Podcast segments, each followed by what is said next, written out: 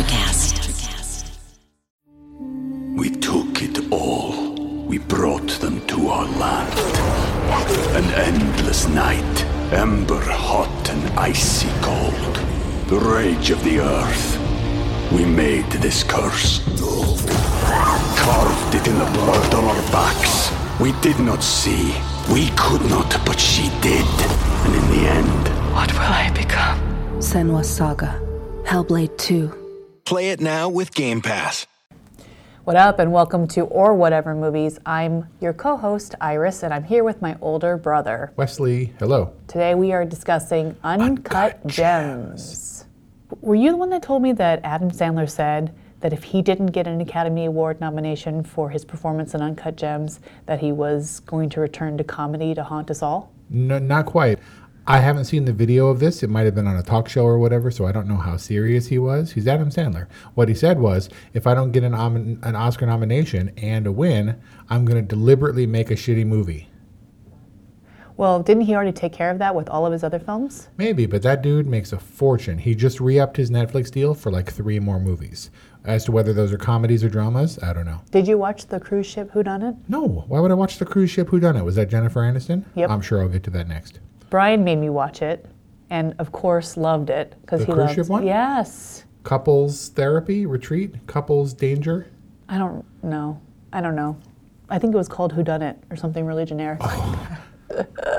Want me to look it up? No, I, I, do- I know what you're talking about. All right, Yeah, anyway. it was something like that. He he enjoyed. It was like called Cruise Ship of Terrors. I don't know. but Brian thoroughly enjoyed it as I sat back and rolled my eyes and did my usual peanut gallery stuff. Peanut gallery. What does that mean?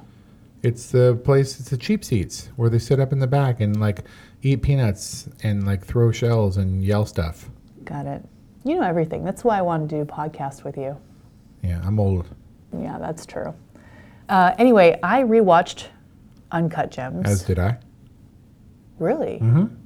Do you typically rewatch them? if at all possible. Generally, it. I need a platform where I can stream it anywhere I am. Yeah, I wanted to brush up on the first 15 minutes because I remember the Ethiopian scene being pretty big. I mean, actually, it's and upon second viewing realized it wasn't big at all. But wondering if there was more meaning to it than I had um, I had gleaned from the first time around, I, and I really didn't think that there was. So Uncut Gems, I immediately thought that Dad was going to love this movie on the sole merit that it includes basketball. Did he not? No, this wasn't Dad's cup of tea. I thought for sure he would like it because of the basketball thing, but he said it was too New York and too, um, I don't know, too frenetic. But then I realized upon rewatching it that it doesn't have subtitles. Really? Oh, that's a shame. Yeah. When it comes out on Netflix, which is an inevitability at this point, it was actually announced of when it would uh, show up on Netflix. It will, and you might have a separate, a different take. Maybe so. Yeah, he can actually understand what's going on because this movie is very frenetic. I think they crank, they ratchet up the tension and they keep it high throughout. And if you're not following the dialogue, then I think it'd be really hard to track. There were bursts of violence in this movie, for sure, but for a high, high fat, fast-paced, frenetic movie, as you called it, they they only kind of talk at each other for a you know there are confrontations. Yeah. But really, it's just a tension in, in what could happen. Yeah, you know, I'm not uh, confrontation averse, but for some reason I don't do well with yelling. And the, this whole movie, everyone's just yelling at each other the entire time. Like Adam Sandler is. but is that just him? That's kind of his shtick, though. His his talking voice is kind of meek. You know, it's like low voice, and then it gets loud, yelling, and he gets really, really loud. But I don't know. That's kind of his thing. Well, but it wasn't only him in this. I mean, Idina Menzel has a very um, reserved, uh, what do we call it? Adel Adele Dazim. did you ever Travolta Travoltarize your name? No, how do you do it? Well, it's there's a name generator where you can go and Oh yeah, I did, but I have no. It's so weirdly off from your name that I have no recollection of what it was. Yeah. Although one time I had a badge printed for a job that I was on, and it was Welsh, Welsey, Welsey Itchistima, and there was like an M in there for some reason. That was awesome. Wellesley? Wells, Wellsy, yeah. I bet you had to like look at that and like f- phonetically look at every syllable to Right? pronounce it. Yeah. And then, and then memorize it to tell 10 years later, yeah. um, I, the, yeah, the, gen- the name generator was worse than the, um, better than the uh, Star Warsify your name. Yeah. But um, I was saying, Idina, she was very, um, ah, what's the word? You know, when they're like held back? Reserved? No, re- yeah, but like it was restrained. She had a res- very restrained performance. I was waiting for her to like bust up and be like, Please don't burst into song. well, you were kind of channeling your Maui right there. What is this, marriage story? What? You know how in Moana, he's like, if you start singing right now, I'm going Oh. to throw up. Yeah. Wouldn't be the first time I've been compared to Maui. Does take a lot of effort to keep that ha- hair silky, I imagine. Uh, I liked her performance, but she is like so beside the point of this discussion. Yep. So I don't know where to begin. I watched it again last night, and I intended to watch the first 15 minutes, like I said, to understand if the, opening with the, in Ethiopia, the Ethiopian mining black Jews, uh, had some more significance than perhaps I gleaned the first time around, and um, I don't, I didn't think that it did. But then I found myself two and two plus hours later still watching that film. Yeah, the a good a good place to begin is at the beginning, and in the case of the Ethiopia opening, which reminded me of the Exorcist opening, where he's in, you know, he meets the Pazuzu statue or whatever. This is not a spoiler because it's literally the first five minutes of the movie. Um, you wonder what bearing it has on the rest of the movie. They, because they don't outright explain it in that movie, it feels awfully tangential. So this movie started off in a weird way. As I understand it, this that opening scene was a mandate from the studio. It didn't, didn't it originally opened in the jewelry shop.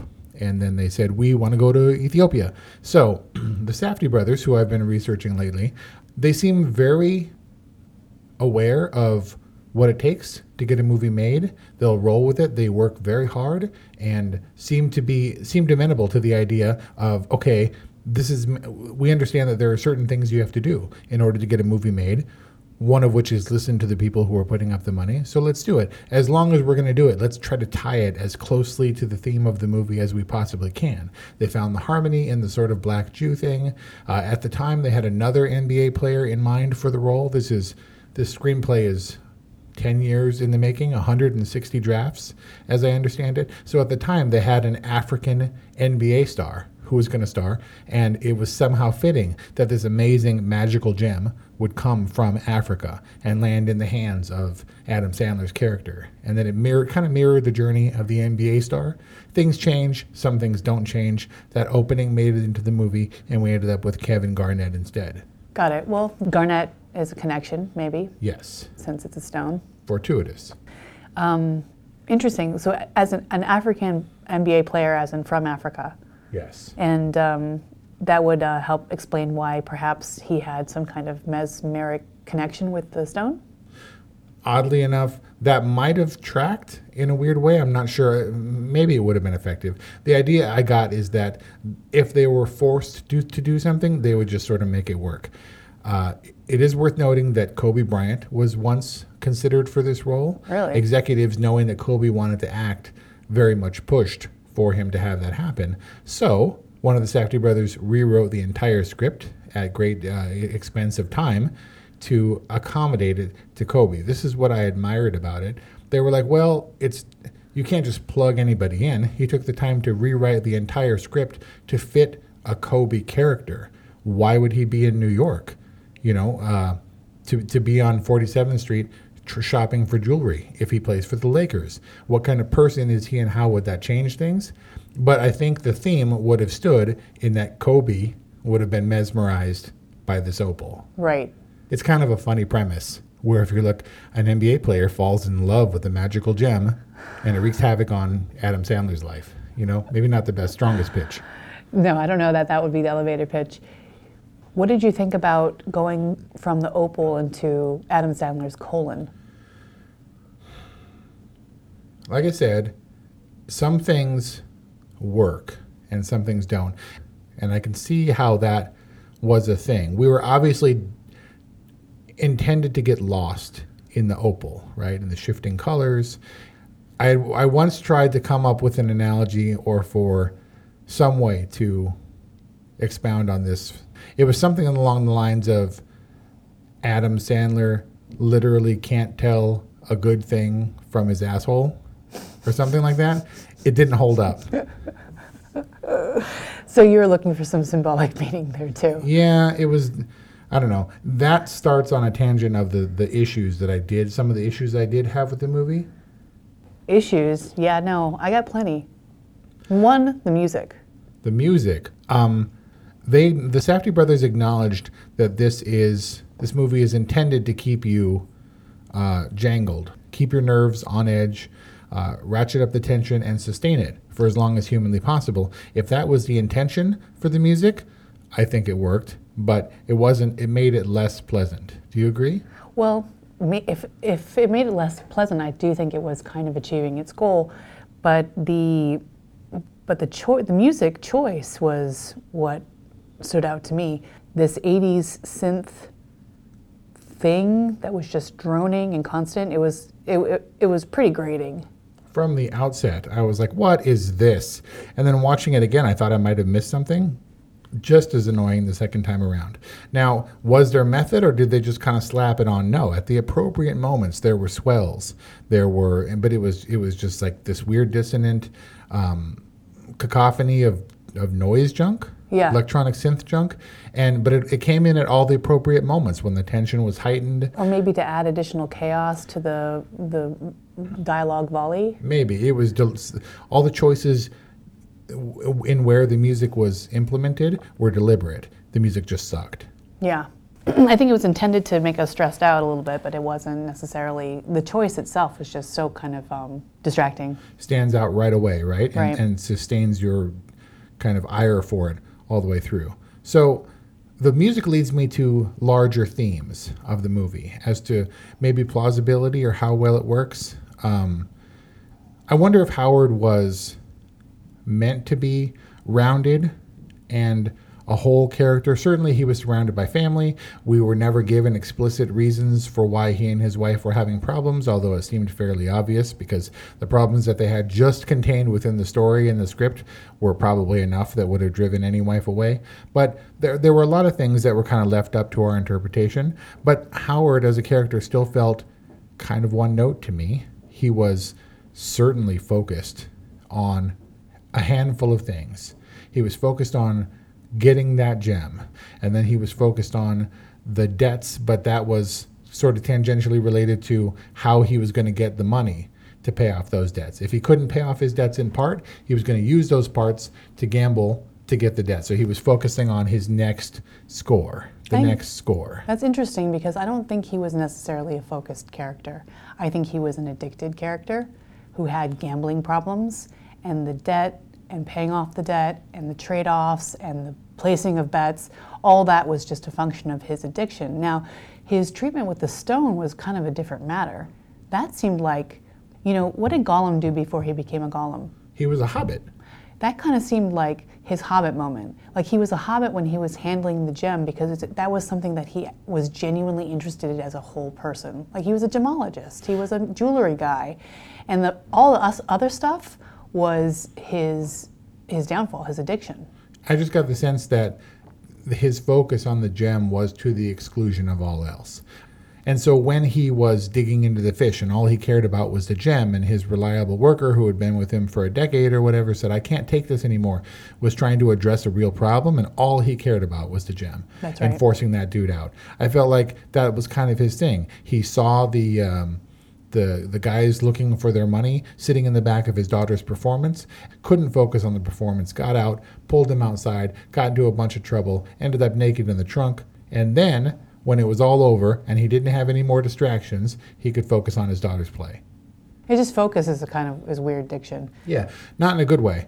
I think that he was hyper focused because he was obsessed. Maybe his obsessions Yes. is a better way to put it. Yeah. Um, which of course made me question the larger question of whether or not we're supposed to like the Howard character. I felt like Adam Sandler can be annoying, but was likable in this movie. In just watching him on the screen, I liked watching him and what he was doing, but I don't think in any way we were meant to sympathize with this character. I will agree, he was definitely addicted to gambling and, and it showed all the negative impacts that that had on his life. But if he was addicted and it was a sickness and illness, he as a person may not have been accountable for some of his actions, right? Is what we're supposed to think in a modern day and age. Love the addict, hate the addiction. Right, but when people go through recovery in 12 steps and they atone for who they were and largely who they were in the eyes of other people is orchestrated by their addiction. It was the booze that made me do those things, and for that I apologize. It wasn't me, I'm a different person. Maybe it, uh, that's not correct. Maybe it was them, but they were. We took it all. We brought them to our land. An endless night, ember hot and icy cold. The rage of the earth. We made this curse. Carved it in the blood on our. We did not see. We could not, but she did. And in the end, What will I become? Senua's Saga. Hellblade 2. Play it now with Game Pass. To, to had a monkey on their back that they couldn't get rid of. Right. Well, he's pretty far from that. Any kind of recovery. Yeah, redemption. Yeah. I will say that I liked watching Adam Sandler in this movie. He didn't grate on me. A lot of people, like you said, said he was just one note. He just kind of yells the whole time, and he's kind of Adam Sandler. He's a character Right. of Adam Sandler the whole time. I didn't feel that way. He did a good job. He was overlooked entirely for a nomination for, for Best Actor. You thought he was overlooked? I thought he, Snubbed? I know he was overlooked by the Academy. Yeah. But I think in, in terms of acting ability, he was fine. I don't know how much range he demonstrated. The question I'm getting at is whether or not Howard is a likable character. Because I have to say that when it came down to it, there was no other way for this for this story to wrap up for Howard, right? There was no way out. There was no happy ending. Anytime he got any kind of a windfall, anytime he was just about to get himself out of trouble, he was just headed for another gamble. It's the kind of person he was, and for the character, I didn't have a lot of sympathy. There was an inevitability that he would run into trouble he ultimately couldn't get himself out of. But maybe that's not the correct position to take for someone who's addicted, you know? Are we supposed to feel the sympathy? Look how this poor man is being driven by his addiction against his will and how it ruined how it ruined his life as opposed to him ruining his own life. I felt that Howard was unredeemable. Even though he wasn't overtly evil, he just he wasn't going to get better. And if you can't get better, it, it's you know it's a ter- it's a terrible waste. But uh, it was an inevitability, I think. Yeah, I went. I went along for the ride and hoped that maybe this win would be the win that would satisfy that that itch that he's been trying to scratch. And I think I did like him, or I was rooting for him because I was rooting for him to win. Like I wanted the bet to pay off. I never wanted William H Macy's character in Fargo to succeed. Yeah. Um, as much as you liked him, as much as he was cute and funny, and I still quote him to this day, he was kind of doomed from the beginning. But also, he set out to have his wife kidnapped from the very beginning. Also, not a spoiler because that happens very early on. I don't think you have to worry about spoilers. Okay. If you haven't seen Fargo, you suck. But I but he was such a despicable character that I was okay with not liking him. William H Macy's character. Yeah. So it was easy to not like him because of what he was doing, but also a person that I don't think was evil. No. He was trying to get himself out of a situation and got in way over his head as a result, dealing with things and people that he had no handle on whatsoever. No reason, no no place in dealing with. It's a good comparison for the for the Howard character in this movie. Um, I remember thinking, especially the second time around, that when he's got them in his security door and he's watching the game, he's so elated and we're caught up. Like, please make that shot, get that rebound, you put that shot in. And then after it was done, he was so confident that they were on the same page that he was. Mm-hmm. That how could everything not be okay? It just it all fell in, into into line the way it was supposed to. And when he opened that door, he was supremely confident that there would be relief and high fives, and everybody would get their money, which is really what they came for, and go on their separate ways. Right? He was so certain of it. yeah, it was sort of, it, it was like a sports mentality where you lose your you lose your mind, and start jumping around and, and getting naked and painting your body and going to games and stuff that I never really understood, but you get really caught up and it feels like the most important thing in the world. Right. It's just kind of his mindset across the board. How could it go so badly when he's so talented at what he does? When he made this hustle and paid one tenth of the value of what this gem was supposed to be. Uh, he he just knew that KG was going to have an amazing game and he would get him out of trouble, and he did, and he was right. How could it go so wrong so consistently?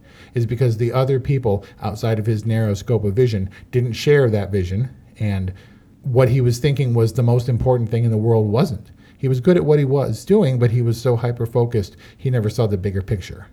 He never saw the bullet coming for his head. I don't think anybody did. Kelly, who sat through that whole movie in a state of agitation, still went Me when too. he got shot in the head. I did. Like an audible gasp. Um, I can't say I was surprised, but I don't think uh, Howard saw that coming at all. But you didn't say, whoa, like you weren't surprised at all? Nope. I You didn't see it coming, but you weren't surprised. Mm.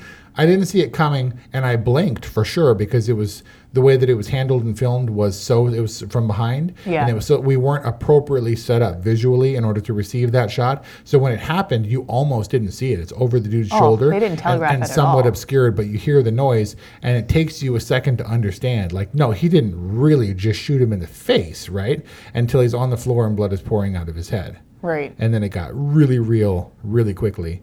Uh, if he weren't in the grip of his gambling addiction, he might have been able to get out of the situation that he was in. Well, that's the thing with it, with addiction and obsession. I mean, you can always start your journey or whatever of recovery at that time, but he he was so caught in the grips of it. It was so automatic for him. He was talking to Kevin Garnett about the gem and like literally talked himself into taking that $175,000 and placing a bet on it. Yep. I got the impression that Howard was really good at what he did. Yeah. Across the board. It's a shame that he was in fact so good at what he did and so accurate in his assessment of how Kevin Garnett was going to perform at the game that he might have been more hesitant to make the bet if he didn't somehow glean or know that it was a sure thing.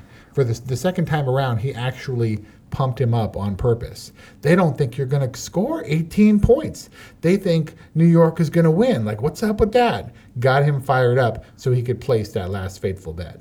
So what you're saying is that he he had an influence over um, the outcome of his bet? I'm saying he was good at what he did. And if he hadn't have been so good at what he did As at a betting, gambler? yeah, at, at gambling, then he might have been better off. He might have he might not have put it all on this one bet. I can concede the idea that people are that people understand gambling, and I would love to un- have understood the the details of his parlay three way parlay bet or whatever. But um, I don't know that anyone is ca- is really good at it. Let's say that you are a drug addict. Scott Weiland, Stone Temple Pilots, said that he couldn't take his antidepressant meds um, because he needed they they dulled and numbed him, and he needed his highs and lows, his peaks and valleys, to feel the emotions he needed to be a good songwriter. Let's say that what you're doing in artistic bursts you can only do because of mind altering substances or your vice. It kind of feeds your talent. That's kind of strong for what I think Howard was going through, but I think that he was a good jeweler. He was able to take the rock that was worth nothing and orchestrate that sale across continents to be able to get something that was going to go up in one of the largest auction houses in the world. And likewise, he could take a bet. He knew the ins and outs of gambling and the performance that Kevin Garnett was going to put up, and he knew enough about how he could milk the most out of it that he put an absurd bet that the book he said was the dumbest bet he ever saw. And he said i disagree. I disagree. Because he knew exactly what he was doing. If he wasn't so good at that he might have he might not have gotten himself in such trouble. I think you give him a lot more credit than he deserves. maybe i just liked him. Did you see how white his teeth were? Well, they were obviously veneers or or caps or something. yeah they were fake teeth that adam sandler wore. Well, the of course they were, they weren't Adam Sandler's teeth, but I think they were intended to be. Uh, I think Howard's teeth were intended to be like capped or veneered. yeah like jewels in the rough he's pretty craggy and then he had these blinding white teeth These bl- blinding white teeth that were always kind of dry and his lips kind of hung on them. Yeah. So let's get into the acting then. Adam Sandler Um, has been in a number of dramas. I think he's done six or seven, he said, throughout his 30 year career. I've seen a bunch. Punch Drunk, Punch Drunk Love, I really liked. Um, Reign Over Me was a little bit more, more, more of a downer, but he's played these roles before, and I think he's capable at what he does. I don't think it requires too much of a stretch, but I can get past the, oh, it's Adam Sandler being sad kind of thing. He's convincing. He was in this role for me. What did you think? I thought he was totally convincing in this role. New York Jew, I mean, isn't that kind of his profile? Stop it. I can't say that. Sure. I don't know. I mean, Sacha Baron Cohen, uh, I thought did pretty well, well in his dramatic turn in The Spy, and I, and I and it's funny because they have to go to great lengths to say this is not a comedy when you have actors like Sacha Baron Cohen or Adam Sandler in dramatic roles, but um, I didn't I didn't feel like, I mean, it's like uh, what's his face, Steve Carell, like all he does is dramatic roles now. I don't expect Adam Sandler to stay in his lane. No, he doesn't have to because he can. He can do compelling things. It's, it sucks when you get you know pigeonholed in a thing that you can't break out of. It's nice to have the option. You you you do you, Adam Sandler.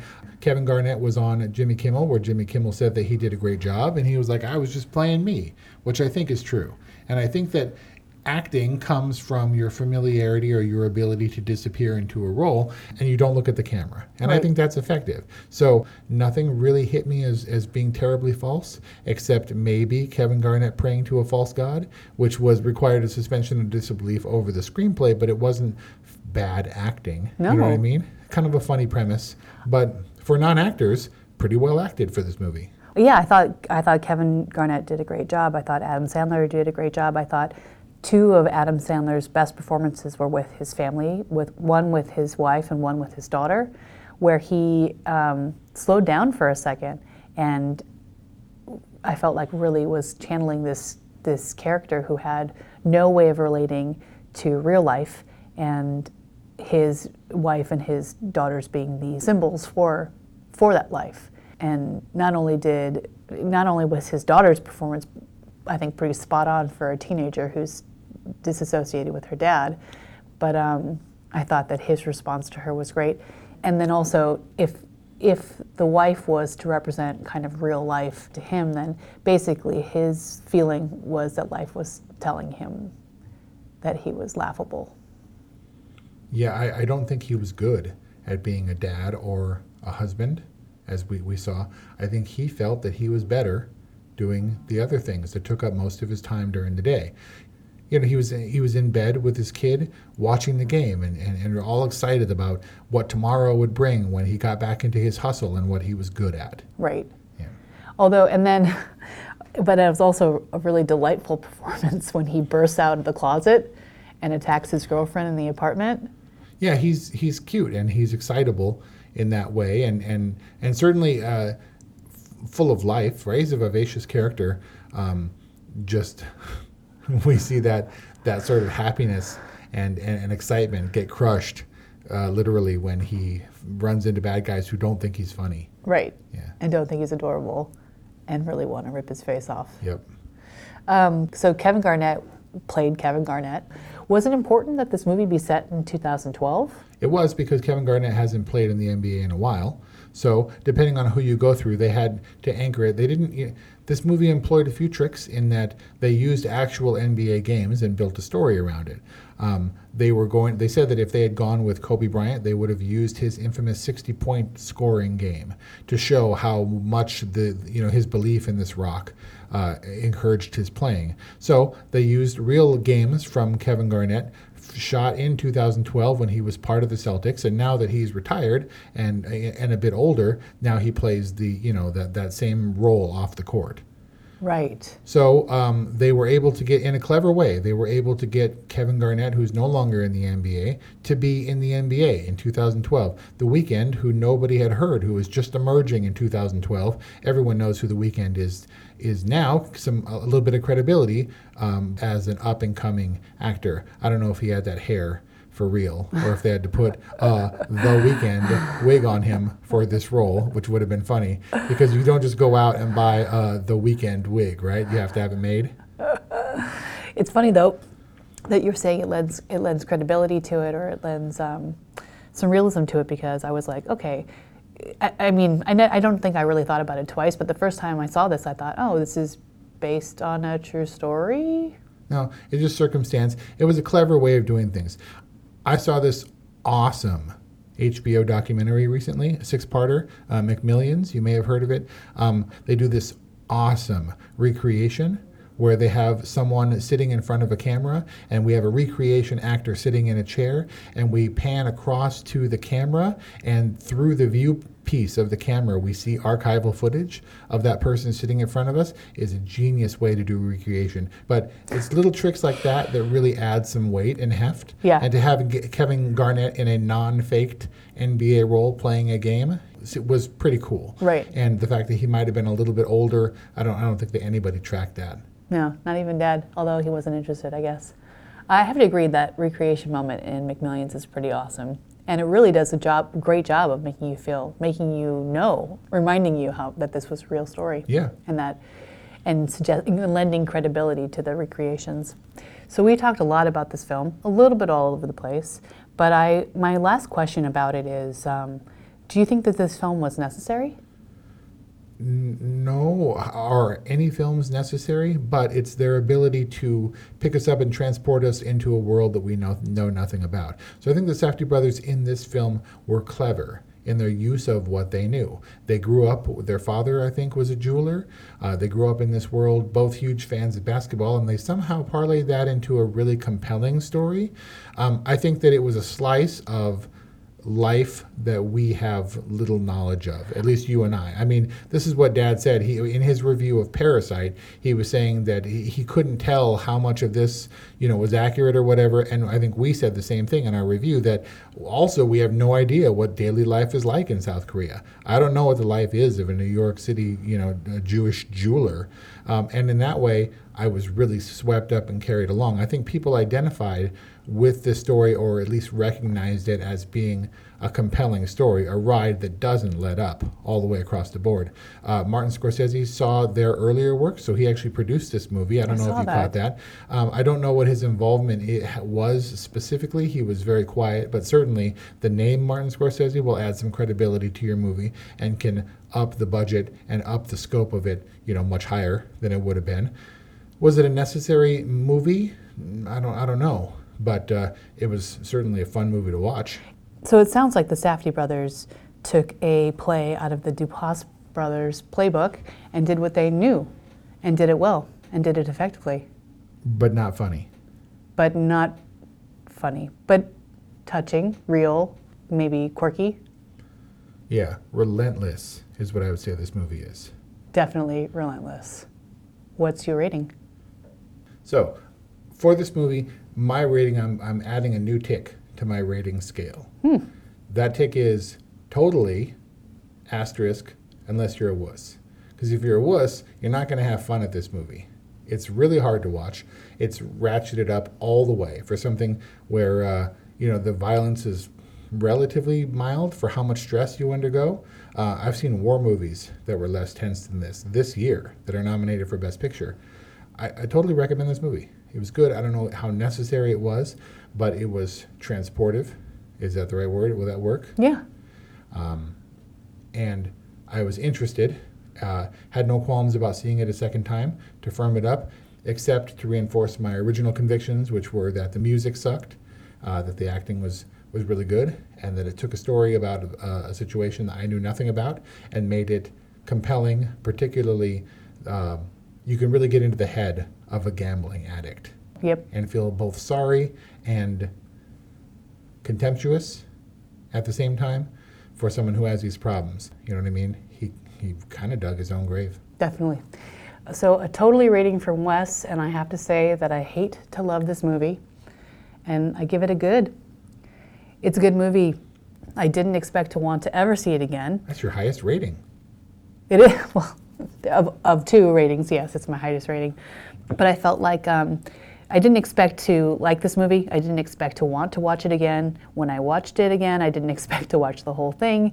And I think it says something about the film, its ability to, to, to really take you away. And I think that there's a certain, I, I want to put my thumb on this kind of filmmaking. I want to under, identify this kind of filmmaking because there's something about it that, I, that uh, I'm really drawn to. Like it reminds me of Argo, where you, you get on the ride and it doesn't let up. And then two hours later, you, you don't even think about the time that you spent. I think it's independent filmmaking, no holds barred, go for broke, and nobody to listen to. Yeah, there really aren't a lot of, they don't really make any um, concessions in this. Yep. The story is what it is, they go full tilt.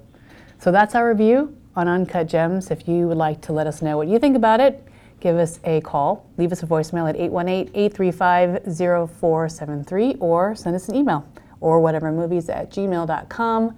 Thank you for listening. Welcome to Transforming 45, the podcast that celebrates the incredible power of passionate voices. I'm your host, Lisa Boat. Join me in conversation with heart led humans who share their deeply personal stories of transformation. Transforming 45 is here to uplift, connect, and remind you that it's never too late to write your next chapter. So get ready to be inspired, empowered, and transformed. Join me in this community where, through powerful storytelling, we heal and reclaim our inherent magic.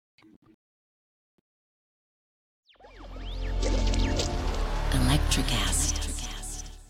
Hi, I'm Lessa Gadet, host of her Extraordinary Life by Design podcast, where we celebrate women who are shaping their lives one extraordinary day at a time.